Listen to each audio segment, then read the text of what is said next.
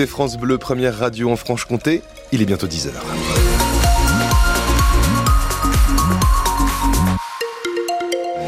Sur la route, tout est au vert ce matin. Rien à vous signaler, ça circule bien sur les différents axes de Franche-Comté. Vous n'hésitez pas à nous tenir au courant de vos conditions de circulation au 03 81 833 111. Du côté de la météo, Christophe May. Eh ben, c'est très clair, hein. On ne verra pas le soleil de la journée. Le ciel va rester gris et nuageux. C'est ce que nous annonce Météo France. On n'aura pas de pluie et les températures sont en légère baisse. Météo complète juste après le journal à Besançon.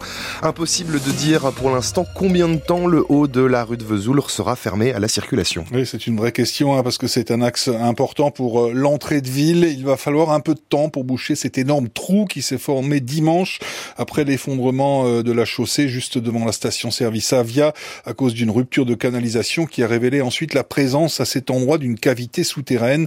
La profondeur est estimée à une quinzaine de mètres. C'est une cavité naturelle due au sous-sol calcaire. Des expertises doivent être menées avant le lancement des travaux de remblaiement. En attendant, le haut de la rue de Vesoul reste donc fermé dans les deux sens à hauteur de la rue de Chaillot jusqu'au giratoire Cassard. L'accès des riverains et au commerce est maintenu. 170 salariés inquiets pour leur avenir à Besançon. Ce sont les salariés d'Easydis, l'entrepôt logistique du groupe de distribution Casino. Le tribunal de commerce de Paris a validé hier le plan de sauvegarde de Casino qui emploie 50 000 personnes en France. La plupart des grandes surfaces de la marque seront reprises par Auchan, Intermarché et Carrefour. Ce sera le cas des 4 supermarchés de l'agglomération bisontine à Saint-Ferjeux, rue de Belfort, rue de Vesoul et à Saône, mais rien de concret pour l'instant sur l'avenir de cette plateforme Easydis, cet entrepôt, d'où l'inquiétude des 170 salariés qui craignent de se retrouver sans repreneur. Le jour du grand départ pour les 15 Montbéliard qui mettent le cap sur Paris aujourd'hui, direction le salon de l'agriculture. On suivra notamment Halloween du GAEC des saveurs à Fournay-Blanche-Roche. Le départ pour la capitale est prévu vers 13h depuis Versailles, comme tous les ans.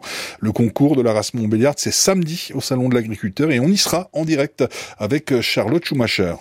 Charles Caudrelier a franchi ce matin, peu avant 8h, la ligne d'arrivée de l'Ultime Challenge à Brest. Après 50 jours, 19h et 7 minutes de mer, le Breton, déjà vainqueur de la route du Rhum en 2022, remporte donc cette première course autour du monde en solitaire, en trimaran, avec une large avance sur les autres concurrents. Et puis il y a du foot ce soir, déplacement qui s'annonce un peu périlleux pour le FC Sochaux à Orléans. C'est un match en retard du championnat national, l'occasion de remonter au classement, mais les jaunes et bleus sont en perte de vitesse depuis un mois, un 7e avec 2 matchs nuls et une défaite sur leurs 3 dernières rencontres, alors qu'Orléans est en forme, 5e au classement, invaincu depuis 4 rencontres. Le coup d'envoi à 19h30 et le match à suivre sur francebleu.fr.